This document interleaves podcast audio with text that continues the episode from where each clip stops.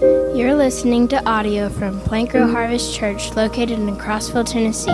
If you'd like more information about our church and its various ministries, please visit our website at www.plankrowharvest.org. Well, I want to welcome you this morning. Glad that you're here. Glad that you came. I was glad to see the rain. We've been a little bit of a dry spell there. Get that last little growth on that grass before winter comes for the cows. If you got cows, you understand. If you don't, you don't understand. If you see them skinny cows out there, you'll be like, oh man, it's a good thing it rained. Um, October 8th, we were supposed to have this thing for the ladies on October 8th. We're going to have to change that. Um, uh, we're going to have Bob Coy's uh, memorial service October 8th at 10 o'clock here at Plank Row Harvest. I pray you'll come and be an encouragement to Jan. I, I talked to Jan. I talked to her this morning. She's doing as good as can be expected. She's actually doing very well. She's a tough lady. Um, you know, it was a weight lifted for Bob to pass. He was just in such terrible suffering. He passed away last Sunday about 6 o'clock in the evening. And, um, and it was good to be there um, when he passed and to see his face relaxed. He's been so, his face was so distorted with pain for so long. It was good to see him just relaxed and, and watch him pass. It was hard for them, for their family. But we're waiting until October 8th because uh, uh, Bob Jr., Bob, he's not Bob Jr., but Bob's son, Bob, is in um, uh, Italy. He's in the military. He's a Navy intelligence guy. So he's we're waiting on him to get his leave settled where he can come and, and be here for that. So that quilting bee, we're going to move it off till uh, October 22. And uh, so a couple weeks later on Saturday. So just ladies that are interested in that, we'll get that changed and, and just be looking forward to doing that. And we're going to have a meal after that, um, a catered meal after, uh, the, after the memorial service. And so I pray you'll kind of make plans on that Saturday, on October 8th, to come and be a part of that and, and encourage Jan in that and, and just be together as a church family, and, and it'll be a good time.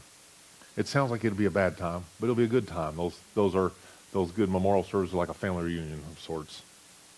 Uh, Haley Stewart, who is Jed's, Jed can't even remember that it's his first cousin, but it's Jed's first cousin, Haley, is uh, a missionary to Jordan and she'll be here tonight. Uh, she's one of the missionaries that we support through our fellowship, so I pray you'll come and, and hear her tonight. She's came, and it's been a couple years ago now.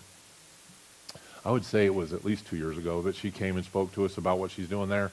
Um, she works as a nurse and as a, miss, a missionary there in Jordan, and uh, so she'll be here tonight and uh, six o'clock, and I pray you'll come hear her. I think that's all the. If there's something else, is there something else I was supposed to mention? Someone? I think that's all I got there. Um, anybody know what today is? The holiday today? Anybody? Rosh Hashanah got one. One good Mexican man who when the Jewish holiday was. he knew it was today's Rosh Hashanah. In uh, he's part, he's half Jewish, half Jewish, half Mexican there, and uh, and he knew that today was Rosh. No, it's good. Um, Numbers chapter 29, verse 1 In the seventh month, on the first day of the month, you shall have a holy convocation. You shall do no customary work, for it's a day of blowing the trumpet. Actually, it was yesterday. I cannot tell a lie. It was yesterday, but we're going to talk about it today. And this is, this is New Year, so Happy New Year. Um, that throws people off to break out the New Year thing there in September, October. But it's, it's um, people ask me why we talk about these Jewish feasts and things like that um, here, or why would it matter? And for a number of reasons it matters. I, I, believe in the book, the whole book, and nothing but the book. So help me God. I believe that in the first part of the book is important as the last part of the book. And God's word talks about these feasts. Why did the why did God spend so much time in the first five books of the Bible emphasizing these feasts, feast days? Why did Jesus celebrate the feast? Why did Paul celebrate the feast? Why did Paul say, I have to get back to Jerusalem for the feast? Why did he say that? If it wasn't important, why was it important to Paul? Why was it important to Christ? Why was it important to Peter? Why did they keep the Sabbath? Why did they keep those days? They kept them because it's a, it's a reminder. Jed gave a message. We weren't, we weren't running two weeks, and he gave this remember to remember. That was the name of his message. Remember to remember. The reason we keep the feast is to remember to remember.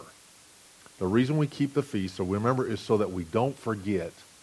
We don't forget a lot of things. Um, there was a number of statements reminding the Jews not to forget. The, the feast days were specifically mentioned for that purpose. And I see in the Old Testament that there's a place for the Gentiles There was a mixed multitude that came out of Egypt, those that attached themselves to God's chosen people. There was a place for them to be in God's presence from the Old Testament. There's a place for them to be attached to God's presence in the New Testament. In the Old Testament, there's a place for them to be saved physically by being affiliated with God's people, for coming out of Egypt with them, for hearing the Ten Commandments given at Mount Sinai. And the same, the second part was for them to be following the same God as the Israelites. Their salvation was attached to the salvation of the Jews. It was still based on faith, just like it is today. If you go to the New Testament, you'll find the same scenario. Um, Jesus stating specifically that he came to the house of Israel first. He told Paul to the Jew first and then the Gentile. So if you're not Jewish, like our friend Charlie Alva over here, then you, you're, you're a Gentile. You're one or the other. You're not Jews, Gentiles, and Arabs. You're a Jew or you're a Gentile. You're one or the other. But you can be uh, a part of the Jewish olive branch. You can be a part of the, you can be the wild olive that's grafted in to the true olive. You can be the wild grape that's grafted into the true vine. Jesus called himself the true vine. I am the true vine.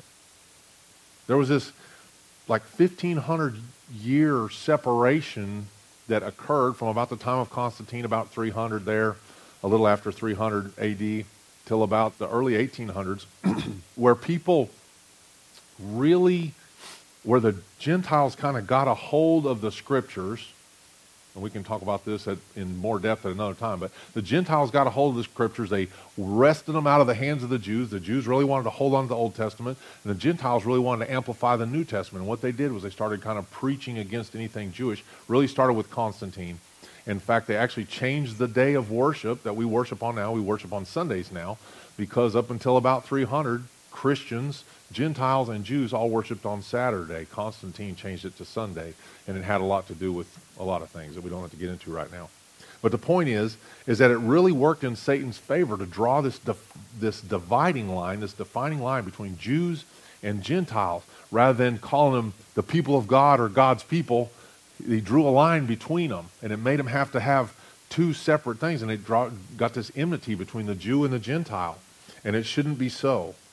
But it's just somewhat recently that men have begun to figure out that those, those feasts were put in God's Word for a reason.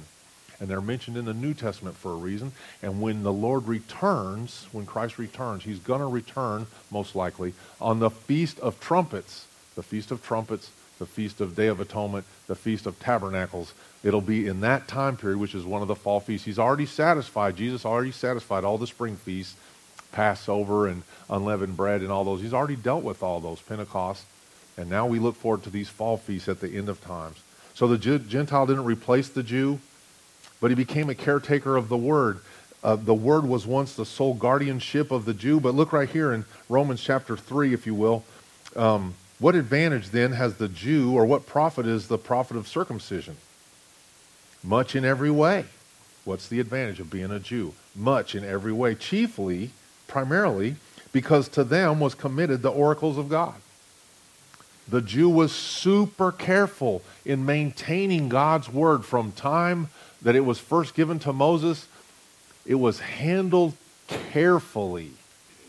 Actually, it calls him Abraham the Hebrew. So even from Abraham, so even further back, but they were careful to keep the word and to keep it, and they were really careful when they wrote the word down. They were just having to rewrite it, rewrite it. So they assigned these guys the scribes, and then they had the guy that's overlooking the scribe, the, the Levitical priesthood, and he's watching him as he wrote every letter, making sure they were in the same order. They have a um, like a big um, graph, one, two, three, four, five, whatever, and then the same on the side. And there was certain letters that went in each hole on each page, and they did this forever so that the word was always the same and they guarded it. And it was it was a major deal. If they messed up one letter they didn't have whiteout to scribble it out. They just tore it out or they cut it off and they burned it and they attached a new piece of parchment on there attached a new piece of skin on there and started over.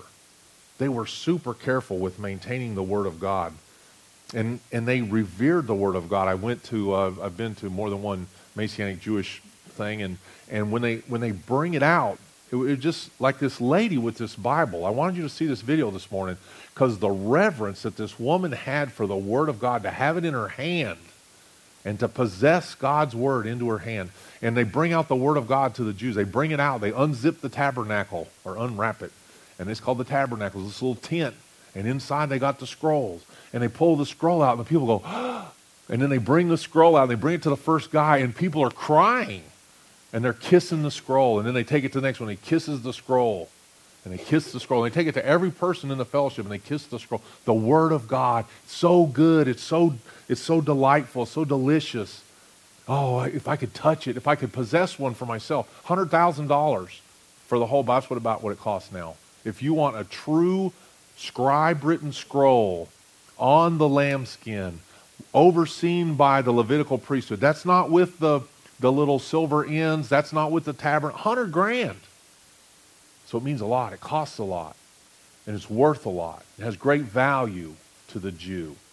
And to the Gentile, we got stacks of Bibles, and they're laying everywhere. And we hold up the short leg of the table with one, and it's all dusty sitting on the, on the countertop, not being read, rather than weeping to have it in our hands and to be so, so grateful to God to have a copy.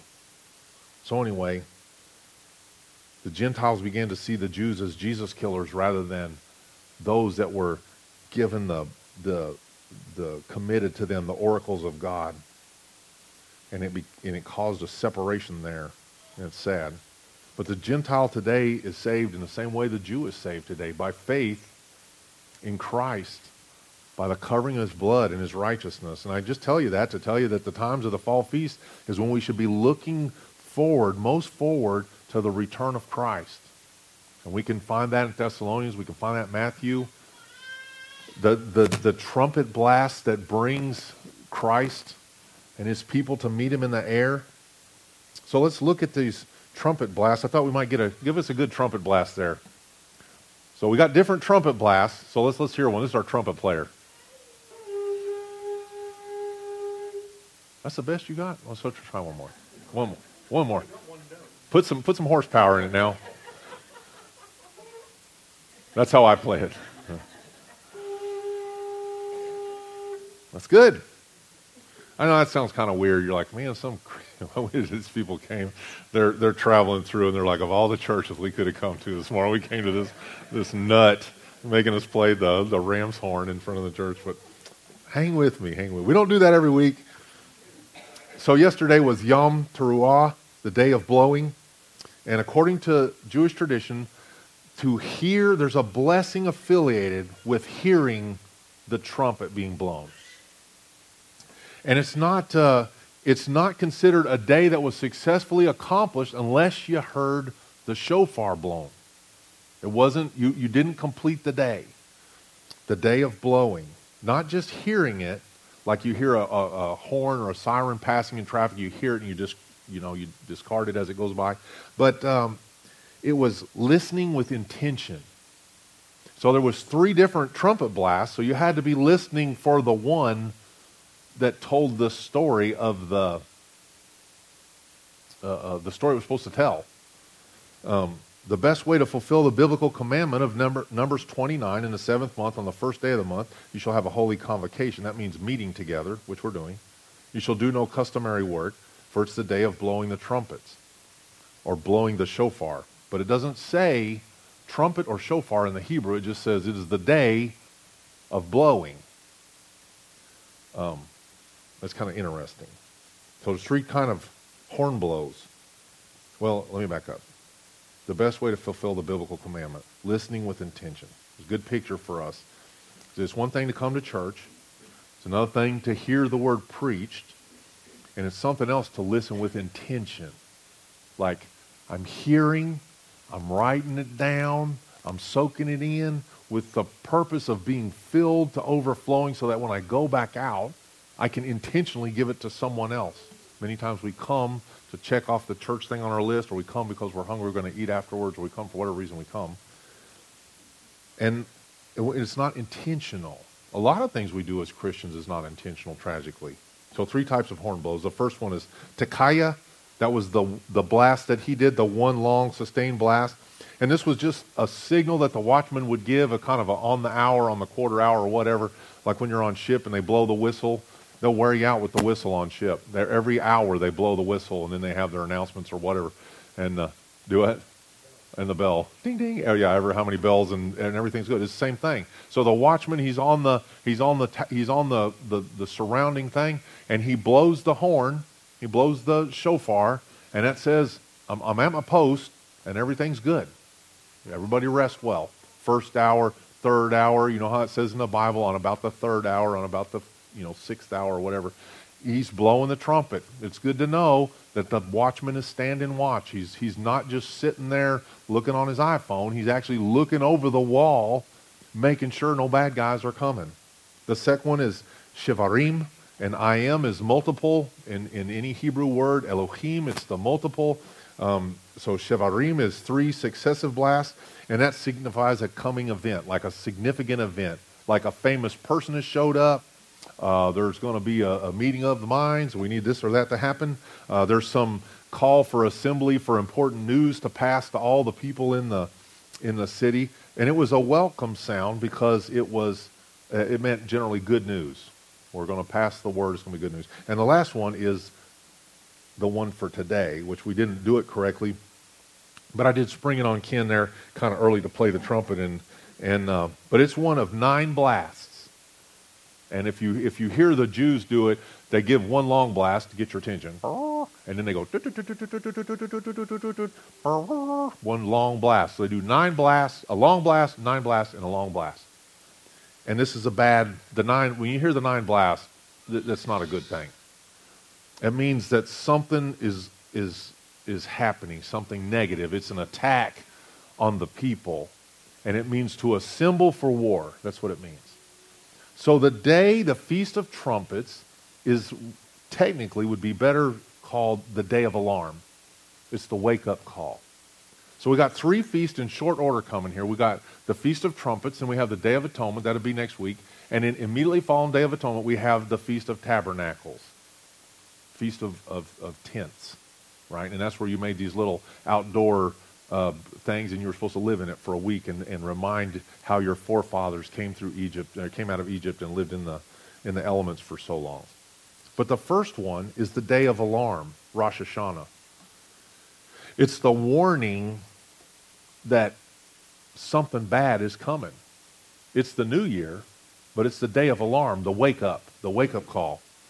Why should Israel or why should we be concerned or be alarmed? Why should we be worried about playing a trumpet on today, um, this time of year? I mean, this is the time of year, if you know, if you're a farmer, if you have any farm, anything. Yesterday was the apple. It's still today, too. And it's a nice little thing over there at, at Homestead. I suggest you go.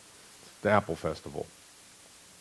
And I will say there's not a lot of apples there. There was one guy selling apple pies and one guy selling apples. And everybody else was selling honey and uh, every other kind of but but it, even it still works because they were selling every kind of canned good because the farming season's over. The only thing I got left right now, I got dried, dead, standing corn, I got pumpkins, and I got some okra. Man, that okra once it starts on, it's like it's like murder. You're picking it every day, you know. But uh, but there's not there's nothing left to harvest. You know, oh, I got some greens. I got turnip greens. If you like turnip greens, come pick some. But the crops are in. We all we got to do now is rest. Right, everything's in the barn. And then we got a couple weeks before we start feeding cattle, you know, before it starts freezing. We don't have any grass growth. we got to feed cattle. So you got a time of rest.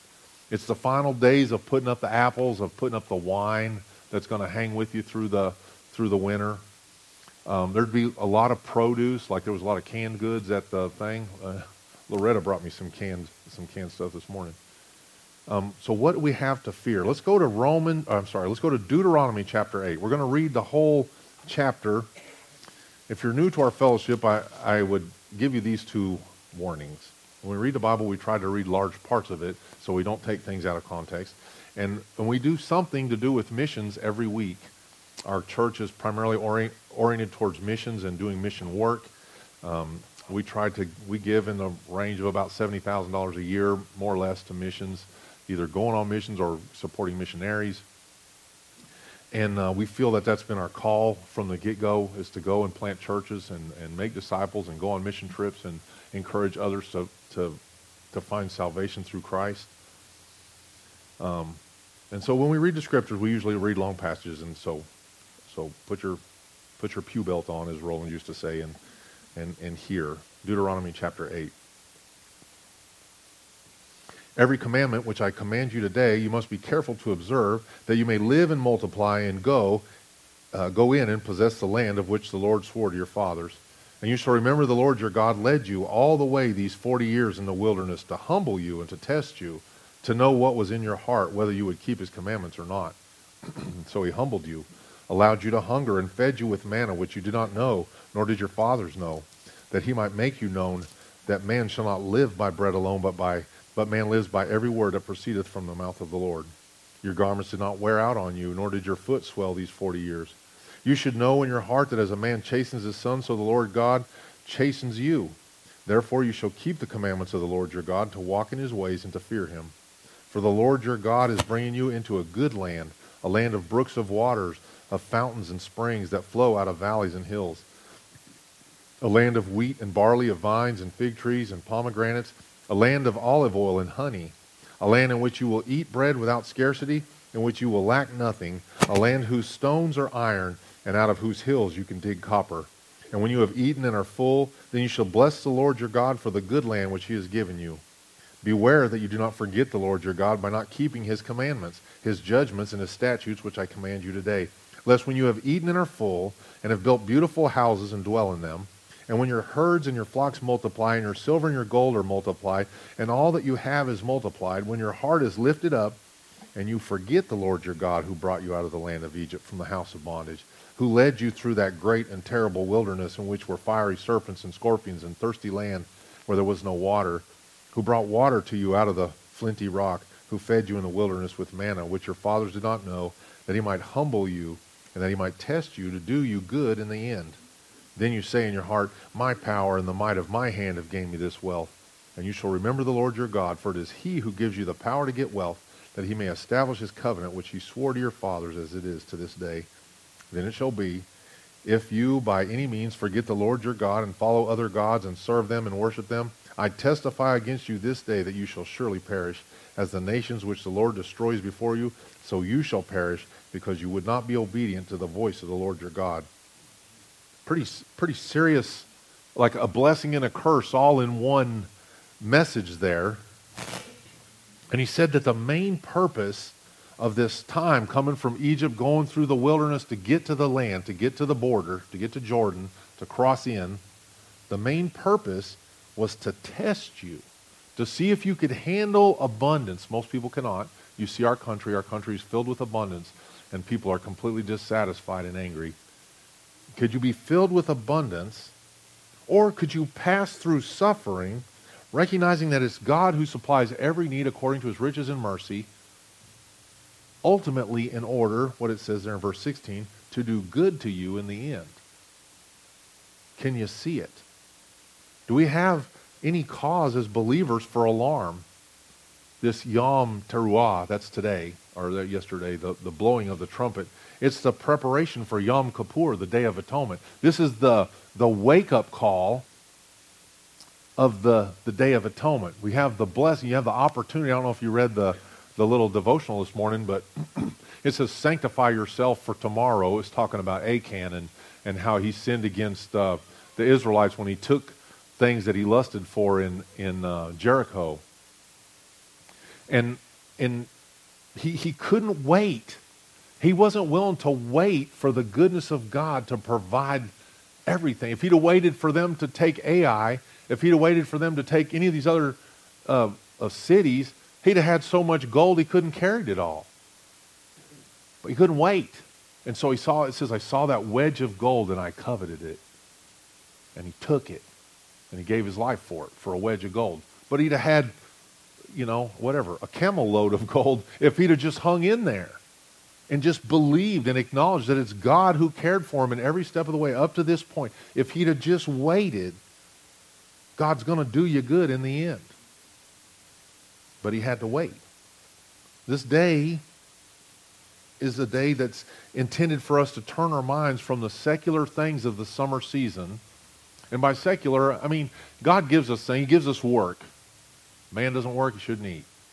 He gives us gave Adam work right from the very beginning. One of the first things he did is gave him work to do. He gave him dominion over the garden, told him to name the animals and care for the garden. We're designed to work. And so we work hard in the summer.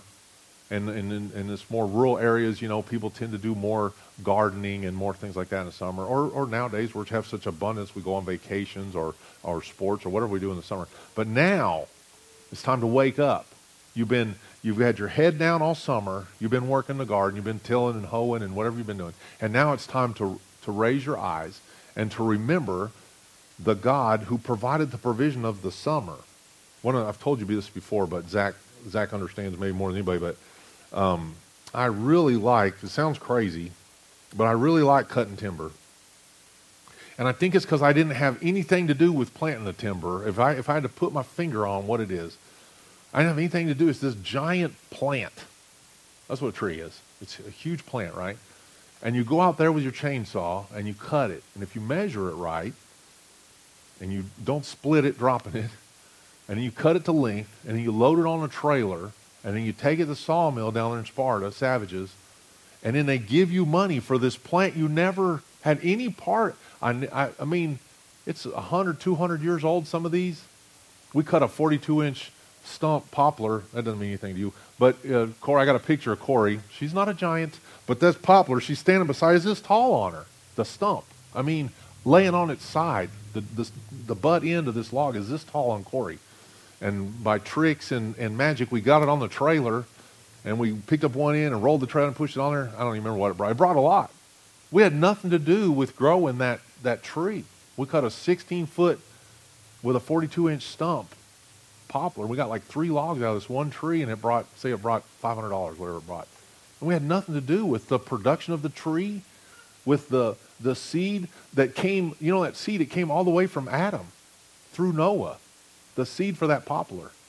It's been propagating all this time and planting, replanting it. So I had nothing to do with any of that. The Lord did all of it. And he's like, I'm going to give you that. All you got to do is go cut it down. Go cut it down, put it on a trailer, take it to the thing. And then you'll get money for it. And, and then ultimately, uh, we end up buying a sawmill and sawing our own. And then you can make boards out it. You can make stuff out of this tree. You had no part. And he gave us the ability to do all that. He gave us the wisdom, intelligence, the, the capability, and all that. It says that he gives us the power and the might to gain wealth. But you're going to have to go do it. But he gives us that power. And all summer long, or all whatever time, I focused on cutting these trees down, or I focused on growing a garden, or I focused on having some cattle, or focused on whatever business it is that you do. And now it's time for a warning blast to, to get your mind back where it's supposed to be. The man blows the shofar, and you're like, oh, what am I supposed to be focused on? I focused on myself. I focused on taking the good of the land, which was, God told me I could do that. I could take dominion over the earth. I can dig the gold out of the earth. I can find the jewel in the earth. I can make the coal or the, the iron or the copper. I can make it into things. I can do stuff with it. But I, I got to remember where it came from because He provided it all. And He placed it all there for me. God, in His goodness, knew that me and Zach Miller and Corey would go out there and cut this tree down. And he, time, eternity past, he put it in this plan in place that that tree would be there that we could cut and take advantage of and, and put it on the trailer. And it's, it's incredible.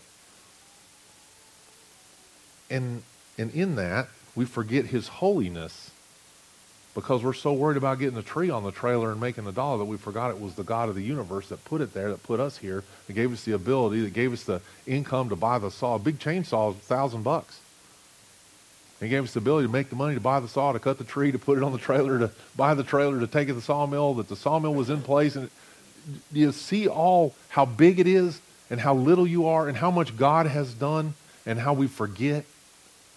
And he says, well, just we'll, we'll have this feast and we'll blow the trumpet, God says, and then you'll remember where you came from and what you are. It's a big deal. Um, so the, the first feast of these three, the, the blowing of the trumpet, is uh, it brings us back to a focus on spiritual things like, like God's holiness, like people's sin and their need for atonement, and the failures. And just like in ancient Israel, the people today, us, you, me, and our nation, we need to be alarmed. We need to be afraid of the Most High God. Because it's by the awareness of sin that separates us from God that we recognize our need for atonement. We need to be reminded of that. Hey, it's almost time for the day of atonement. It's coming. You're going to have to mention all your sins and put them on the head of the goat and send them to the wilderness. You're going to have to do that. All the stuff that you put to the back of your mind, it's going to have to be dealt with. It's coming. Remember, play the trumpet. The trumpet shofar, it's a sound that would alarm us. If it was just completely quiet, and some, you know, you see those kind of jokes where the guy takes the air horn, you know, and his wife's reading a book, or he sneaks up behind her. That's how it, that's how it's going to be. Because you're going to be asleep. Did you do that, Charles? Charles looked at Loretta and laughed. Have you done that to her? Yeah, okay. That's good. And then he slept in the living room by himself. Um, that's how that works. Uh, but it was funny for the moment. Um, but that sound of alarm, it points us to the danger of remaining in sin uh, without atonement. It wakes us up. A lot of the sound's been blown. Isaiah 59, 2, your iniquities have separated from your separated you from your God. Or Ezekiel 18, 4, the soul who sins shall die. If the trumpet is blown and there's no response of the people, if the guy, the watchman of the wall, blows the trumpet, he says the enemy's coming, and the people just keep doing what they're doing, well, then the enemy invades the city, and the city falls, and they're in, they're in slavery or they're dead. So, as believers in Yeshua or in Jesus Christ, we have no real cause for eternal alarm. If we've believed in Christ, confessed with our mouth um, that Jesus Lord, believed in our heart, God raised him from the dead, it says, You will be saved. There's got to be some confession. There's got to be some belief. There's got to be repentance. There's got to be a following. You will be saved. So you really don't have a lot to, to fear as far as eternal things, maybe, if you've been redeemed by his blood. But we do need to be alerted because we're in this world but not of this world. And if we're not real careful, we do exactly what the Israelites have done here. This is the problem the United States of America. This is exactly what's happened. Lest when you have eaten and are full, and have built beautiful houses and dwell in them, and your herds and your flocks have been multiplied, your silver and your gold are multiplied, all that you have is multiplied, your heart is lifted up, and you forget the Lord your God who brought you out of the land of Egypt from the house of bond. You forget that you were bought, purchased from the slave market of sin. You forget. So we got to blow the trumpet. And you got to have somebody remind you of what you forgot. It really comes to mind, I'm telling you, as we watch this, this nation, um, when I was a kid, and I'm, I'm going to include Catholic in the number, but it was probably 75, 80% would have said in the United States that they were Christian, as in they weren't Muslim or they weren't something else. I mean, it was a vast majority. And, they, and uh, this recent poll said that in, in the next 10 years, it'll be less than 50% in the United States would profess themselves to be Christians, either evangelical or Catholic or even Seventh day Adventists, or whatever, if you're just grouping it in a large group, those that would claim Christ in some manner, that number is going to go under 50%. Why? Because people quit blowing the trumpet. Everybody's gone to sleep. Uh, many have forgotten. And it's, it's important that we blow the trumpet in the culture amongst ourselves in order that we remember our God. We've had a quiet invasion. Maybe you know this or not. In the last two years, about 4 million people have invaded the United States through the southern border. I read an article uh, yesterday, and it said Venezuela, of 150 something thousand people that came in one month, like 55,000 of them were from Venezuela. And Venezuela is particularly poor. We know we have friends of our fellowship that are from Venezuela. Uh, one of the finest people I know, uh, Marlene, great evangelist, good lady from Venezuela, her brother, and whatever. A lot of them have come here from Venezuela, escaping communism, escape, escaping persecution, escaping starvation. But the Maduro, the president of Venezuela, what he's doing now is he's opening the prison doors and letting them go. He can't feed them, and guess where they're coming? Estados Unidos. That's here. They're coming here. And I mean, if you were bad enough to be in prison in Venezuela, you're pretty bad. Um, and they're coming here. So this is kind of a double-edged sword, and I'm not. It's not just Venezuela that's coming. There's people from all over the earth that are coming. And it brings it's a double-edged sword in that it brings the mission field directly to us, right? We don't have to go to Venezuela to preach the gospel to Venezuelans. All we have to do is go to wherever they're robbing the liquor store and then get the guy and preach the message of salvation to him, right? Or whatever he's doing. There's a lot of good, I mean, I, know, I understand there's a lot of good people that are just trying to make a better life. I understand that. Um, but the other thing is all these people that are coming in, not all of them are from South America, not all of them are Catholic background or Christian background or any kind of Christ oriented background. A lot of them are Muslims. A lot of them are from Arabic countries. A lot of them are from India, Pakistan. A lot of them are for, from countries that want to harm us, right? And so those ones that come in, what they do is they taint the prosperity, the prosperity, and they taint the faith of those that are here. They dilute it, right? We got 100% water, and then we start adding little, little just drops of something other than water. And before long, it's not 100% water anymore. And now we're at like 70 30.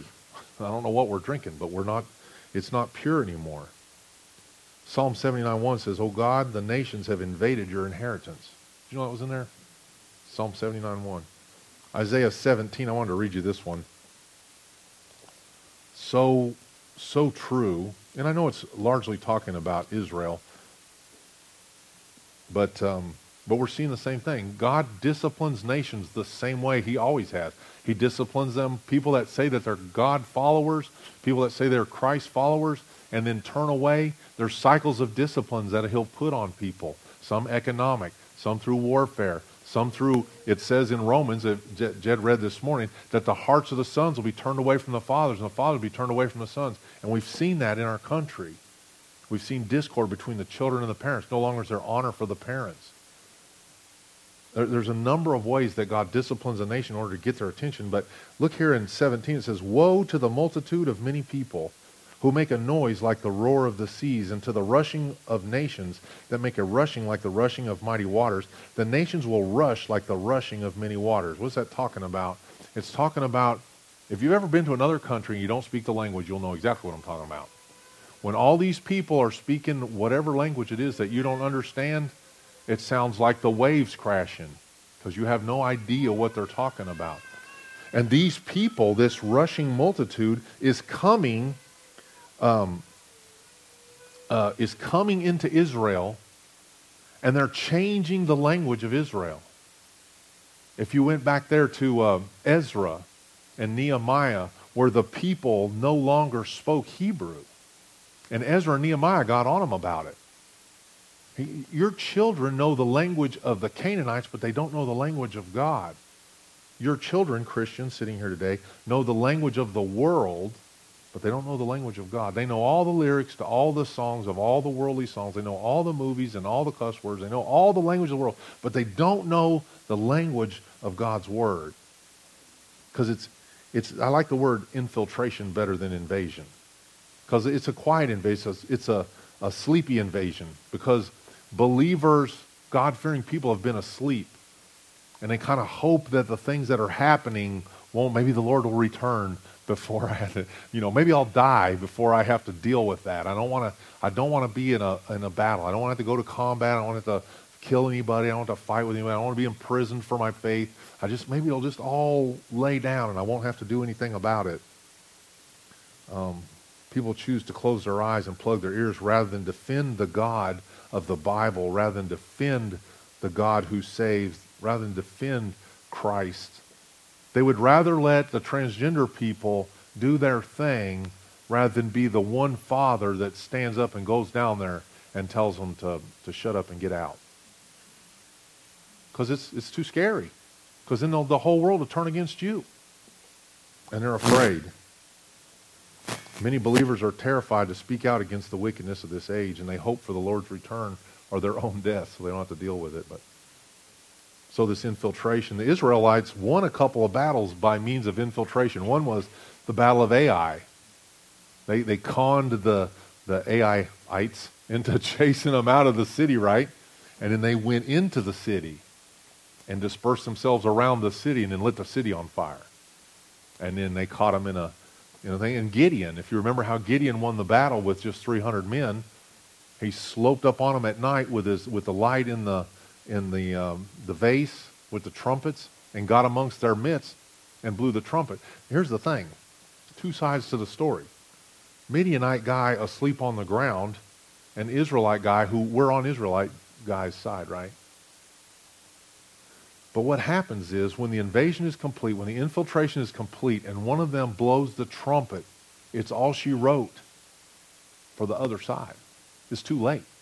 If the invasion is complete, if the infiltration is complete, it's too late for those who have never blown the trumpet of alarm. It's too late. Um, the, the infiltration, the invasion, I'm not just talking about the southern border thing. It, it, there was never an alarm. I mean, the alarm that was blown, it was ignored. It was like when you live in New York City, you know, and they just hear the horns all the time, and then they don't even hear it anymore. They hear the sirens and the horns. You go to Lima, Peru, it's just, it never, it's 24 hours a day, these horns and alarms and music blasting. And before long, and, the, and all the Peruvians are sleeping like babies, and you're like, oh, I will never be, you know, you can't rest for all the noise. But they can't hear it anymore. The alarms have been blown so long they don't hear it. And there's been very few people that have blown the alarm because God's people haven't maintained their watch they haven't kept their walls intact. And um, if they had, this invasion wouldn't have been possible. Not just the southern invasion, but the invasion of the worldly view on Christians. Because we could have fixed it in the 60s or we could have fixed it in the 50s. We didn't. And now it's so far removed from there that it'd be very, very difficult. The Roe versus Wade passing thing is beyond miraculous. You, you don't even know how miraculous that is. But what can be done once the wicked um, are obviously prospering in the land? That's what Jed said this morning. Why do the wicked prosper? It's always it's in the Bible. It's there in Psalms. Why do the wicked prosper? We always ask ourselves that. But how do you counter the wicked prospering? How do you counter it? It begins with someone who remembers the Lord. Isaiah, the Lord sent Isaiah, and he said, I'm going to send you. Who, um, Here am I, Lord, send me. Okay, I'm going to send you. But the people's hearts are going to be dull, and their hearing is going to be plugged, and their eyes are going to be closed. But I'm going to send you anyway. It's going to take an Isaiah. It's going to take a, a Mattathias or Judas Maccabeus. You remember that story? Where they were just sick and tired of being pushed around by the Assyrians. They were absolutely sick of seeing uh, Judaism corrupted by the Hellenists, and they were going to do something about it. And so when these when these Assyrians came in and they told this one priest, and this priest leaned towards Hellenists, um, and, and Mattathias saw that, and he was going to have him bow the knee in front of this this uh, Assyrian. Mattathias said, "That's enough," and he goes over there and he kills them both. And he's like, We're not doing that here. We worship the one true God. And you're not going to come in here and corrupt our temple. You're not going to come in here and corrupt our altars with your wickedness. And then it went from there, and they, and they had Rome on the run there for a long time until about 70 AD. It's going to take a Gideon, a man who recognized the failed state of his people, and he was afraid, but then the Lord spoke to him, and he was encouraged, and he went and did. It's going to take that kind of person. And we've had those people, but um, we've been afraid to follow them. When people have stood up and been outspoken, um, Jerry Falwell, whether you liked him or not, he was very outspoken about what people need to do. And he came up with the moral majority. And he tried to get people to be moral. And, and where he failed maybe was that it was trying to have morality without, without Christ or having conservatism without Christ. And we have a lot of people in the United States that are that now. They're conservatives without Christ. And ultimately, that'll fail. We've got to have both. But if you're in Isaiah, just go over there to Isaiah chapter 34.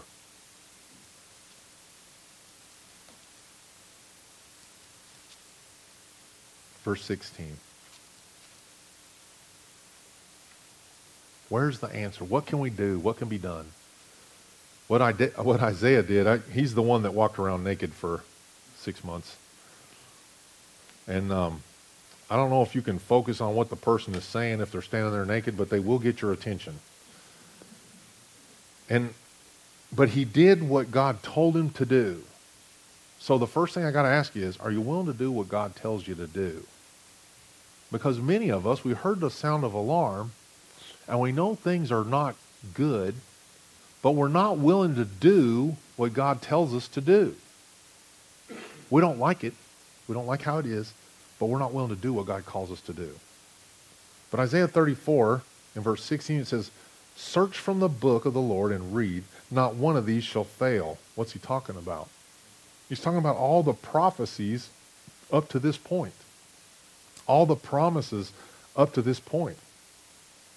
And I'm asking again, has the trumpet ever been blown? Yeah, it's been blown. It's been blown for a long time. Uh, I, I was listening, or I was reading old Charles Spurgeon, and he's like, man, if we don't change, I mean, Charles Spurgeon, 18, what, 50, 60 in there? Man, if we don't change, you know, England's going to fall. It's going to fall to wickedness. You know, all these people are really following the Pope now. We need to, we need to get shook of that. We need to quit. We need to get rid of these old. It's like 1850, 60. He's like, man, we better, we better tune it up. We better turn it up. Now's the time. All we got to do is we got to look in the book and we got to do whatever the book tells us to do. And if we do that, we're going to be okay. And he was right. In time, England fell, and it's very, though the queen, a lot of things were very Christian oriented around the queen, the one that's replacing the queen is not a Christian at all. So the trumpet's been blown, but usually the people that blow it is seen as crazy or conspiratorial. And uh, you probably think I'm crazy this morning after having. Well, Ken was the crazy one. He's the one that played it in front of all you people. But um, but this is the reality. It, the Lord will be glorified. If if you've been called to do something crazy, you've read in the Word, you're sure it's the Lord speaking, and you're bold enough to walk naked in Crossville, um, talking about the end is near, or whatever, whatever you've been called to do. I'm not. I'm just. That's a joke. Jed. No. no, don't do it. Um, but the Lord's going to be glorified. He's going to be glorified through the discipline of a once godly people if he has to do that. He'll be glorified. Um, he'll be glorified by disciplining the people who lost their first love. By taking every material thing that you have away from you, he'll be taking away your health. He can take away everything. He'll still be glorified. He'll still be God. You'll still be you.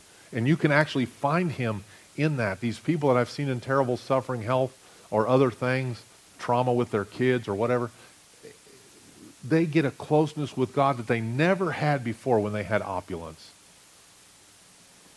He'll be glorified by his ongoing care for any people who call upon his name. He'll be glorified through the rescue of a remnant from slavery. Whether he keeps you alive or whether he takes you in death, he'll be glorified. He'll be glorified when he judges the nations who have afflicted his people in time temporal today and time eternal. He'll be glorified in that as well. He'll be glorified. Regardless of your response, regardless of whatever suffering you go through, he will be glorified. All of everything is about God the Father and the Creator and his relationship to us, his people, the sheep of his pasture, those who know him and are known by him. He will be glorified by his people's obedience he will be glorified whether his people are obedient or not. But he will give us, this is the thing about the, the, the Feast of Trumpets.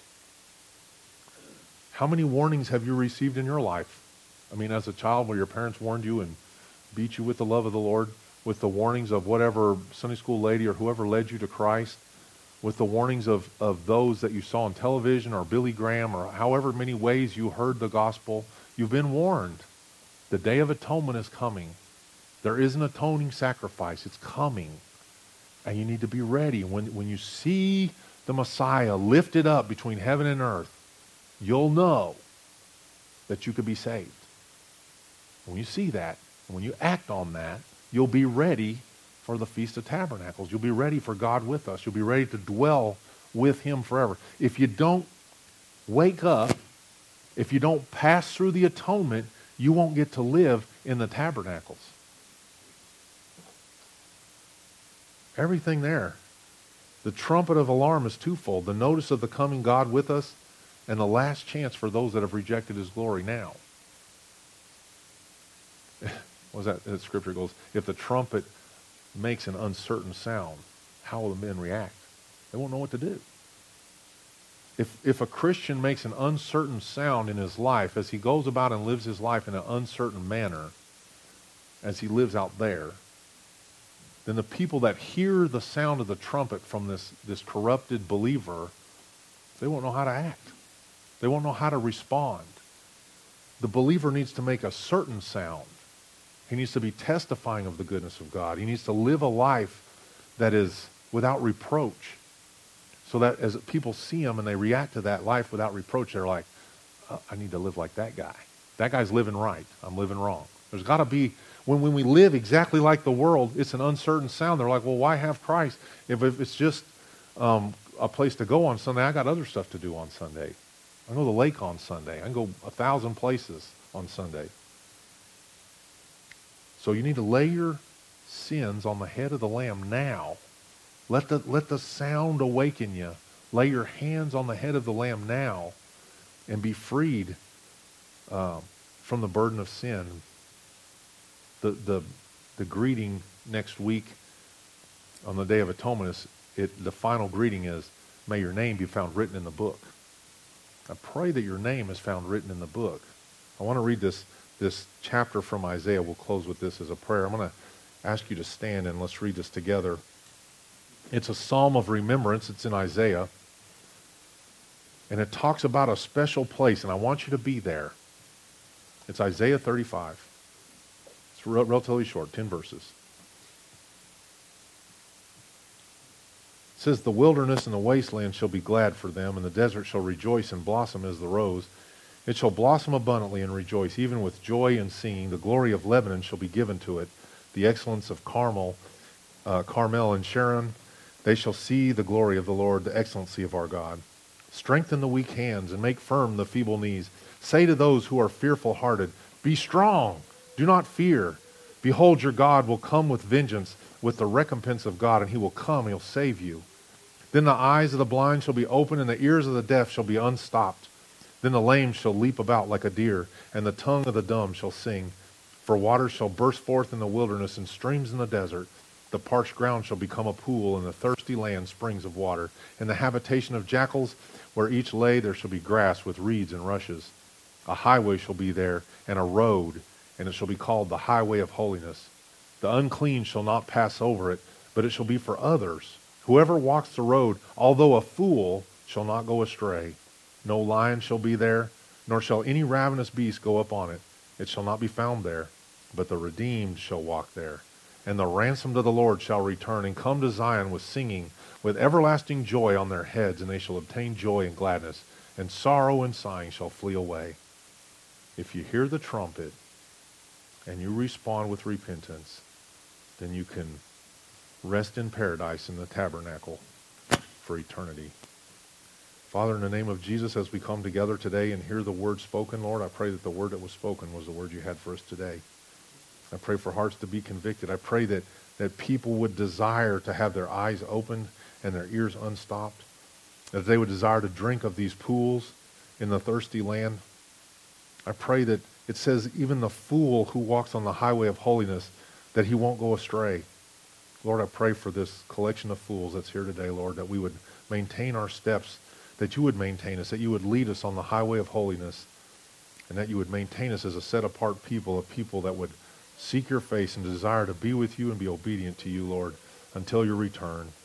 And I thank you for this Feast of Trumpets, Lord, the awakening that would remind us to seek your face while you can still be found. I pray for those that are here today that they hear the word and they go away glad, that it would sink down in their hearts and they would be uh, confident to give it to someone else, Lord. It wouldn't be lost just, just here.